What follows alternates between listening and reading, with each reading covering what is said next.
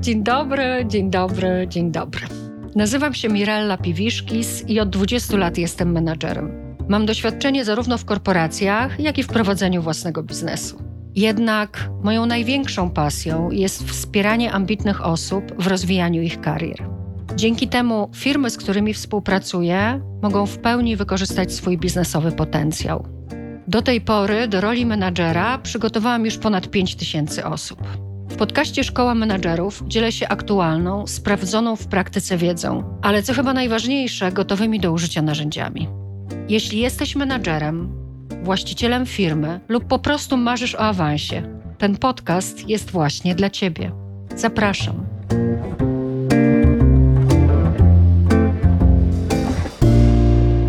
Witam wszystkich bardzo serdecznie. Dzisiaj zapraszam Was na przygodę ze stylami społecznymi, zwanymi również e, stylami komunikacyjnymi. Chcę Wam opowiedzieć o czymś chyba zupełnie oczywistym, że ludzie się różnią między sobą, tym w jaki sposób się komunikują, co ich motywuje jaką formę pracy lubią i preferują. I dzisiaj chciałabym Wam opowiedzieć o takim, moim zdaniem, bardzo intuicyjnym i bardzo biznesowym narzędziu, jakim są style społeczne. Jest to narzędzie, z którego ja korzystam w biznesie od 20 lat. Mam zdiagnozowanych wszystkich swoich klientów. Kiedy buduję zespoły własne, to staram się je dywersyfikować tak, aby mieć przynajmniej jednego reprezentanta każdego stylu w zespole. Do czego nam się przyda zrozumienie tych różnic i taki podział? Nie chcę, żebyście odnieśli wrażenie, że będziemy szufladkować ludzi. Tu nie chodzi o to, żeby ich szufladkować i oceniać. Chodzi o to, abyśmy my, menadżerowie, mogli bardziej świadomie się komunikować, dopasowywać się komunikacyjnie do innego stylu. Co więcej, matryca stylów komunikacyjnych to również matryca konfliktu czyli będziemy w stanie mediować i zarządzać konfliktami lepiej, jeżeli będziemy świadomi stylów komunikacyjnych. Do tego sposób delegowania, to co motywuje ludzi, no właściwie bardzo, bardzo szerokie spektrum wykorzystania, świadomego wykorzystania tych podziałów i zrozumienia tych różnic. Wyjątkowo dzisiaj zachęcam Was przed odsłuchaniem podcastu na mirellapiwiszkis.com ukośnik 17, ponieważ tam będziecie mogli znaleźć kwestionariusz i sami siebie zdiagnozować, jaki styl komunikacyjny reprezentujecie. Myślę, że wtedy będzie to dla Was bardziej przydatne i być może bardziej ciekawe, jeśli już sami będziecie wiedzieć, jaki styl reprezentujecie. A więc zapraszam.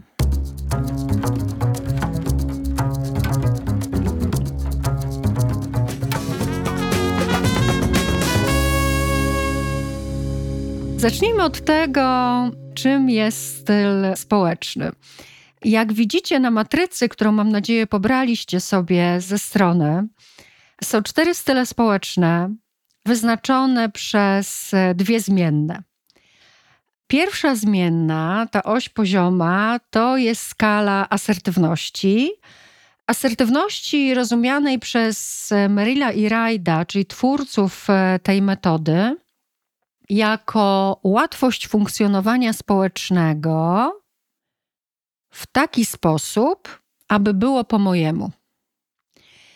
Druga skala natomiast to jest skala spontaniczności, rozumianej jako łatwość ekspresji emocji. I teraz osoby, które uzyskują niższe wyniki w skali asertywności, według Merilla i Rajda, to nie są osoby nieasertywne. Oni mówili tak: jeżeli uzyskujesz wysokie wyniki w skali asertywności, to you tell assertive, czyli mówisz asertywnie. Jeśli uzyskujesz niskie wyniki, to you ask assertive, czyli ty pytasz asertywnie. Żebyście zrozumieli różnicę, czyli osoby z niższymi wynikami jak chcą pójść do kina, to zapytają, czy poszlibyście ze mną do kina. Osoby z wyższymi wynikami powiedzą, chodźmy do kina, albo wręcz idziemy do kina. I taka jest różnica w skali asertywności. Jeśli chodzi o skalę spontaniczności, to też od razu chcę powiedzieć, że to jest łatwość ekspresji emocji, czyli wszyscy my odczuwamy tyle samo emocji. Różnica jest na poziomie ich okazywania. Te osoby, które uzyskują niższe wyniki, Merrill i Wright pisali, they control, czyli oni kontrolują ekspresję emocji. Trzeba ich dłużej znać, żeby wiedzieć, e, że na przykład coś im się nie podoba, albo że nie mają dzisiaj najlepszego nastroju. Osoby z wyższymi wynikami to Merrill i Wright pisali they emote, czyli wręcz odgrywają pewien teatr. Jak płaczą, to łzy się leją strumieniami, jak się śmieją, to bardzo głośno i rubasznie. No i właśnie te dwie zmienne wyznaczają nam cztery style społeczne. I teraz w końcu czym jest ten styl? Ten styl to jest wasza preferencja, czyli sposób zachowania i sposób komunikacji, który jest dla Was łatwiejszy, właściwie automatyczny. Zachowujecie się tak bez zastanowienia. Ale od razu chcę Was wyczulić na to, że niezależnie od tego, w której ćwiartce wylądowaliście, czyli jaki styl reprezentujecie, to w repertuarze Waszych zachowań są zachowania charakterystyczne dla wszystkich czterech stylów społecznych. Wasz styl to jest wasza preferencja. Dlaczego to jest ważne? Bo bez sensu byłoby mówić o stylach społecznych, gdybyście nie mogli zachowywać się jak inne style społeczne, bo byście nie mogli się do nich dopasowywać. Więc byłby to jedynie podcast na temat podziałów i mógłby jedynie te podziały ugruntowić. A on ma Wam pokazać, jak budować mosty pomiędzy poszczególnymi stylami społecznymi. No dobrze. No to zacznijmy od pierwszego stylu społecznego. To jest osoba, która pyta asertywnie, za to jest spontaniczna, czyli jest ekspresyjna. Taką osobę nazywamy przyjacielem. Skoro ta osoba nazywa się przyjacielem, no to co będzie dla niej najważniejsze? No, oczywiście jest to osoba, która jest bardziej prorelacyjna niż prozadaniowa czyli ona jest przede wszystkim nastawiona na budowanie relacji i to relacji bliskich i głębokich, niezależnie od tego, w jakiej sytuacji społecznej występuje. Czyli nawet jeśli taki przyjaciel zawędruje gdzieś na końcu świata do sklepu, do którego już nigdy nie wejdzie, to dla niego bardzo ważnym jest, żeby się z obsługującymi w tym sklepie ze sprzedawcą zaprzyjaźnić, czyli buduje bliskie relacje. No i teraz e, słuchajcie, w jaki sposób rozpoznać, po czym rozpoznać, że macie do czynienia z przyjacielem? No, skoro jest prorelacyjny i buduje głębokie relacje, to przede wszystkim po tym, jak odpowiada na Wasze pytania. Przyjaciel na Wasze pytania odpowiada w sposób rozbudowany i dosyć emocjonalny. Czyli jak się zapytacie nawet pro forma, a jak ci minął weekend, no to możecie się spodziewać e, bardzo szerokiej opowieści o tym, jak to ktoś był z waszych pracowników na imprezie, co tam się wydarzyło, z kim się pokłócił, jak wrócił do domu i jakiego ewentualnie miał kaca w niedzielę.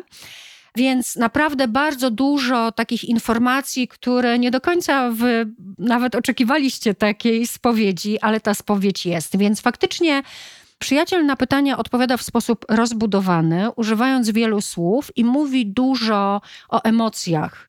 Takich jest przekazów osobistych i bardzo lubi w ogóle rozmawiać na te tematy osobiste.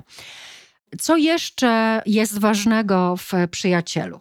No, przyjaciel, ponieważ jest prorelacyjny, to bardzo lubi te relacje nieformalne, czyli bardzo szybko można, czy myślicie sobie o kliencie, czy myślicie sobie o swoim kliencie wewnętrznym, czyli pracowniku, to bardzo szybko można przejść na ty i skracać dystans. Jest to osoba, której dominującą potrzebą psychologiczną jest potrzeba bezpieczeństwa. Czym to skutkuje? Skutkuje tym, że przyjaciel ma średnie tempo podejmowania decyzji, ale z widocznym wahaniem się. Przy czym to wahanie się nie jest wahaniem racjonalnym, to jest wahanie emocjonalne. Przyjaciel potrzebuje potwierdzenia z zewnątrz od drugiego człowieka, że decyzja, którą podejmuje, jest bezpieczna, nie jest ryzykowna i że jest dobra. I tu jest od razu do Was podpowiedź, czy prowadzicie biznes i będziecie chcieli identyfikować swoich klientów, czy prowadzicie swój zespół i będziecie chcieli zarządzić dobrze, dopasowywać sposób zarządzania do przyjaciela, to od razu podpowiedź. Co zrobić, żeby skrócić proces decyzyjny przyjaciela? Co zrobić, aby szybciej i stanowczo podjął decyzję? Po pierwsze, w kontakcie z przyjacielem stajecie się doradcami, czyli mówicie tak, to jest dobra decyzja. Podkreślacie jej bezpieczeństwo. Po drugie, dwie techniki wpływu społecznego. Społeczny dowód słuszności oraz przykładowa historia to są dwie techniki, które przyspieszają proces decyzyjny przyjaciela. Społeczny dowód słuszności. Na czym polega? Jak jedziecie nową trasą, trasą, której nie znacie, i chcecie coś zjeść, to gdzie się zatrzymacie? No, oczywiście tam, gdzie jest dużo samochodów. I to jest właśnie społeczny dowód słuszności. Czyli jeżeli człowiek nie ma racjonalnych przesłanek do tego, żeby podjąć decyzję, to w swoich decyzjach kieruje się decyzjami innych osób w nadziei, że one mają te racjonalne przesłanki. A więc w zarządzaniu ludźmi to jest po prostu, czy w sprzedaży, czy w obsłudze klienta, to jest e, po prostu powoływanie się na grupę, tak, że większość osób e, wybiera ten model biznesowy, tak, albo większość e, pracowników decyduje się na urlop w tym i w tym terminie. Tak? I wtedy wiecie, że przyjaciel już ma taką podpowiedź, że może iść w kierunku większości, bo większość zwykle dla niego e, ma rację. Przykładowa historia jest odmianą społecznego dowodu słuszności. Jest to po prostu historia jednego klienta, jednej sytuacji, jednego pracownika, który podjął taką, a nie inną decyzję. No i właściwie wtedy nie naciskacie na przyjaciela, żeby podjął decyzję, tylko on sam sobie wyciągnie wnioski i oczywiście podejmie decyzję zgodną z tą przykładową historią. Co jeszcze jest charakterystyczne dla przyjaciela, jeśli chodzi o samą komunikację niewerbalną, to to jest osoba, która ma średnie tempo mówienia, ma średnie tempo działania.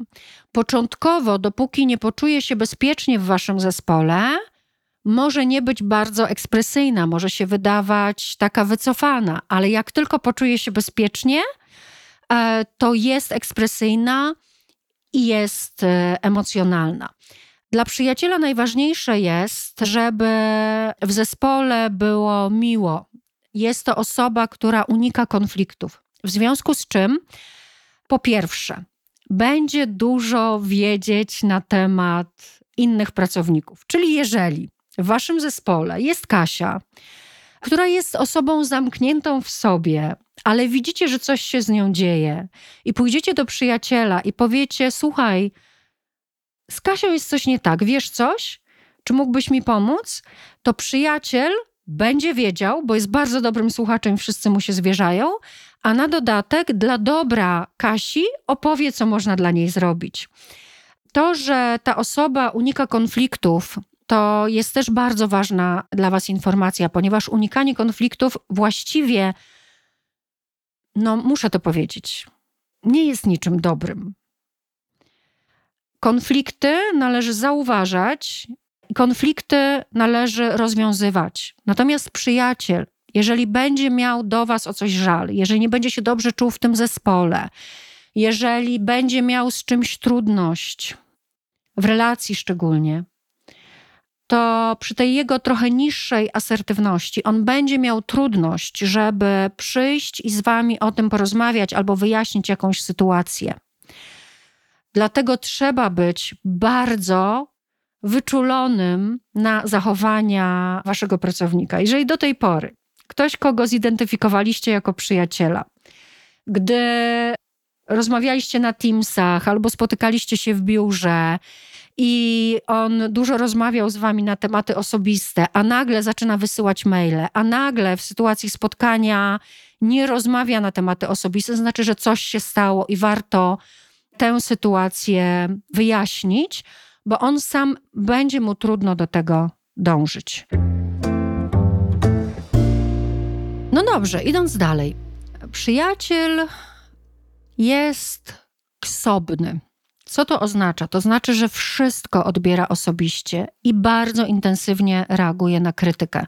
Nikt z nas nie lubi krytyki, ale na każdy ze stylów społecznych ona wpływa w inny sposób.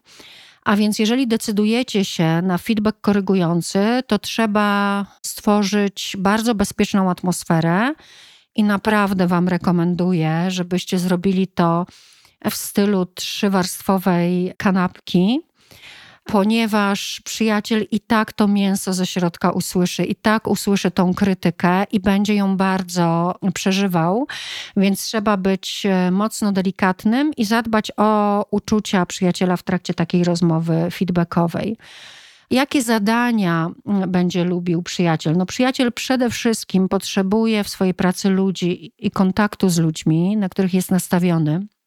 W związku z czym on w ogóle też będzie wybierał taką pracę, na przykład w HR-ze, może również e, działać fajnie w kontaktach z klientami, w obsłudze klienta, w sprzedaży i będzie się w tym e, spełniał fantastycznie, dlatego że jest bardzo empatyczny i nastawiony na potrzeby klientów, więc warto mieć przyjaciela w takich zespołach. Ale też e, przyjaciel nie do końca dobrze reaguje na zmiany raczej lubi sprawdzone działania. Może nie jest bardzo formalny i nie jest nastawiony szalenie na uprocesowienie swojej pracy, ale jednak e, lubi to, co zna. Jest bardzo, bardzo wiernym pracownikiem.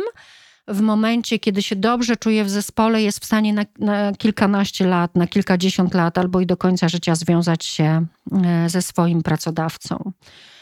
Jeśli chodzi o przyjaciela, to warto jeszcze wziąć pod uwagę jeden aspekt. Przyjaciele mogą być odbieralni jako dwulicowi. Nie są dwulicowi, już mówię o co chodzi. Tak jak powiedziałam, przyjaciel ma trudność w takiej asertywnej komunikacji, komunikowaniu tego, co mu nie odpowiada, natomiast ma wielką potrzebę zwierzania się, no bo buduje bliskie relacje. W związku z czym Wam może nie powiedzieć, że jemu coś nie odpowiada, natomiast na pewno znajdzie się ktoś, komu opowie. I nie jest to w ogóle skierowane przeciwko Wam, to jest po prostu zaspokajanie swojej potrzeby bliskości z drugą osobą, ale uważajcie na to, bo czasem mogą do, do Was docierać takie informacje, że przyjaciel coś powiedział negatywnego na temat innego współpracownika albo na temat swojego menadżera. Pamiętajcie, że nie ma w tym złej intencji. Jest tylko potrzeba e, zaspokajania tej bliskości. I jeżeli zdecydujecie się na rozmowę z przyjacielem, to on w tę rozmowę wejdzie, będzie Wam wdzięczny i na pewno wybaczy, bo chcę, żeby z wszystkimi było miło. Czy coś jeszcze mogłabym Wam powiedzieć e, na temat przyjaciela? Deadline. No moi drodzy, Przyjaciel może mieć problemy z deadline'ami. Dlaczego? Po pierwsze, dlatego, że jest prorelacyjny, nieprozadaniowy. W związku z czym dużo energii i czasu wkłada w to, żeby budować fajną atmosferę w zespole.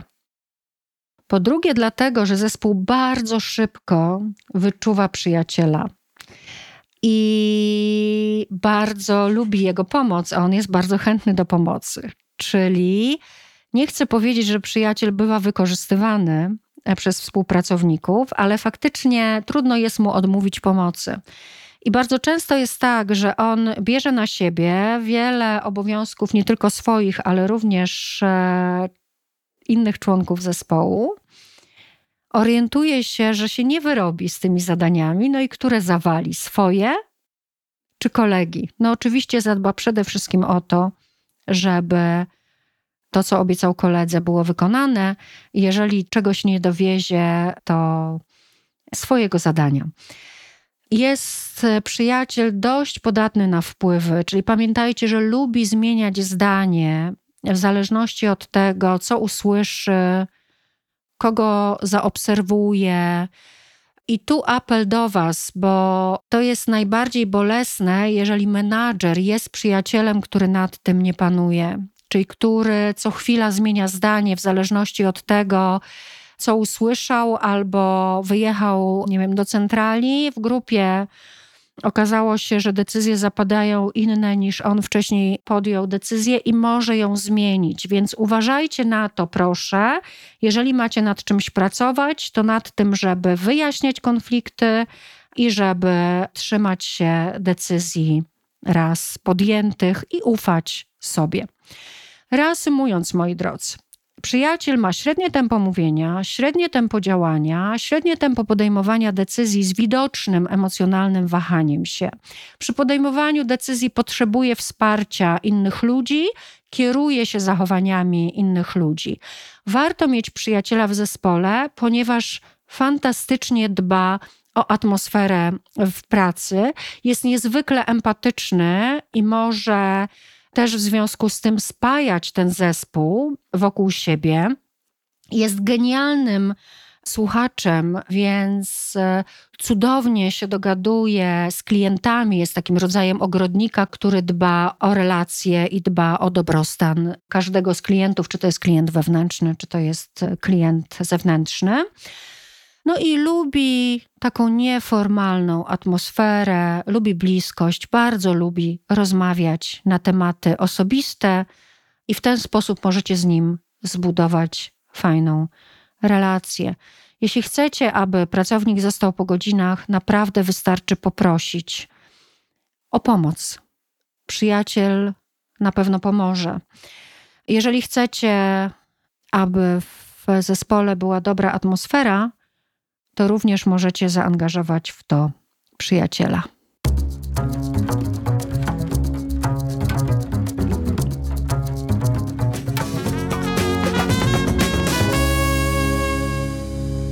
Ciekawa jestem, czy rozpoznajecie wśród swoich pracowników, współpracowników, przyjaciół.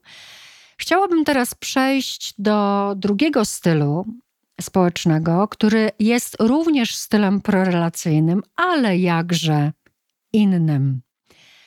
To jest osoba, która uzyskuje wysokie wyniki w skali asertywności, czyli mówi asertywnie, a na dodatek jest szalenie spontaniczna.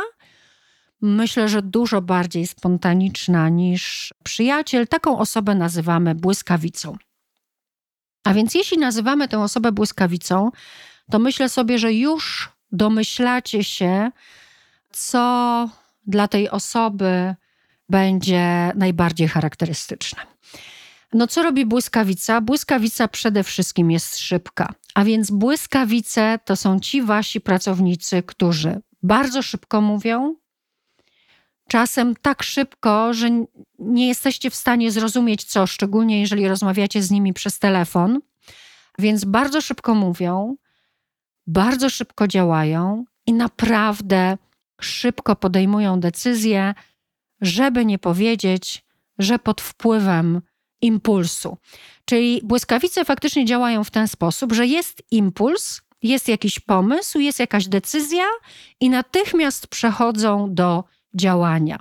Czego może zabraknąć u błyskawicy pomiędzy pomysłem, działaniem?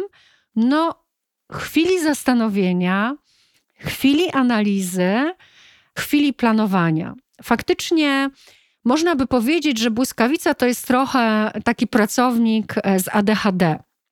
To jest osoba, która fantastycznie działa w multitaskingu, czyli może robić wiele rzeczy naraz.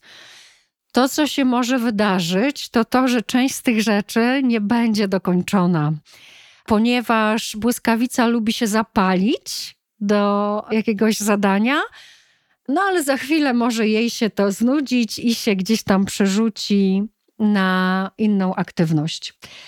Co jeszcze jest wielkim potencjałem błyskawicy? Może zacznijmy od tych potencjałów. Po pierwsze, jest to osoba, która uwielbia zmiany. Bardzo dobrze reaguje na zmiany. Wręcz sama te zmiany prowokuje. Nie lubi rutyny, nie lubi powtarzalnych e, zadań. Można ją wykorzystać do burzy mózgów, można ją wykorzystać w takim kierunku, powiedzmy to w ten sposób, żeby wygenerować pomysły, jak tu zarobić, żeby się nie narobić. Czyli to będzie osoba, która Wam będzie usprawniać procesy, która będzie znajdować y, szybsze rozwiązania, łatwiejsze rozwiązania. Dlaczego? Bo po pierwsze jest bardzo kreatywna, a po drugie, jedną z podstawowych potrzeb psychologicznych błyskawicy jest potrzeba wygody. I ta wygoda powoduje, że błyskawica szuka dróg na skróty które mogą usprawnić pracę całego waszego zespołu. Błyskawica jest delikatnie rzecz ujmując chaotyczna, może być nieuporządkowana. Jeżeli byście mieli jeszcze wątpliwości, czy wasz pracownik jest błyskawicą, czy nie, to wystarczy spojrzeć na biurko. Tam wszystko jest pod ręką i błyskawica jest w stanie odnaleźć wszystko, dopóki nie uporządkuje sobie tego biurka i wtedy nie jest w stanie znaleźć, znaleźć niczego. Więc faktycznie lubi się przerzucać z aktywności na aktywność, z działania na działanie. I teraz bardzo ważnym jest, że jeżeli na przykład ustalicie coś z błyskawicą, myślę sobie, że jeśli chodzi o pracownika, to może nie jest takie wyzwanie, ale jeśli chodzi o klienta, to może być wyzwanie. Więc jak coś ustalicie z klientem wewnętrznym albo zewnętrznym, to przytrzymajcie tę osobę, zróbcie jakikolwiek raport albo na szybko umowę żeby zdobyć podpis błyskawicy, bo błyskawica wyjdzie z waszego pokoju, zakończy spotkanie i jej entuzjazm może się przerzucić na inne działanie i naprawdę może nie pamiętać, że już jakieś um, ustalenia były. Poza tym błyskawica, jeśli jeszcze mówimy o potencjałach, błyskawica jest genialna do pracy pod presją czasu. I teraz myślę sobie, że wiele z błyskawic, które słuchają tego podcastu, mogą sobie pomyśleć: Nie, ja tego nienawidzę, jak ja nie lubię pracować pod presją czasu, jestem wtedy taki w napięciu i zdenerwowany. Ale jednak jest tak, że jak błyskawica ma na coś miesiąc, a to machnie ręką i pomyśli: Dobrze, zabiorę się za to za dwa tygodnie. Po dwóch tygodniach myśli sobie: No, jeszcze chwila i się za to zabieram. I zwykle dzieje się tak, że robi na ostatnią chwilę. I co? I zrobi, i dowiezie mogą być jakieś niedociągnięcia, coś nie tak z layoutem, jakaś literówka, ale jeżeli ktoś ma coś wam zrobić na wczoraj, to jest to błyskawica, bo drogie błyskawice jesteście tak skonstruowane, że jesteście najbardziej efektywne pod presją czasu. Błyskawice nie znoszą czekania i bardzo też nie lubią formalności, więc będą unikać pracy z papierami, będą unikać na przykład procedur. Jeżeli pojawi się jakaś procedura, no to prawdopodobnie błyskawica na nią spojrzy i pomyśli, no zasady są po to, żeby je łamać, tak?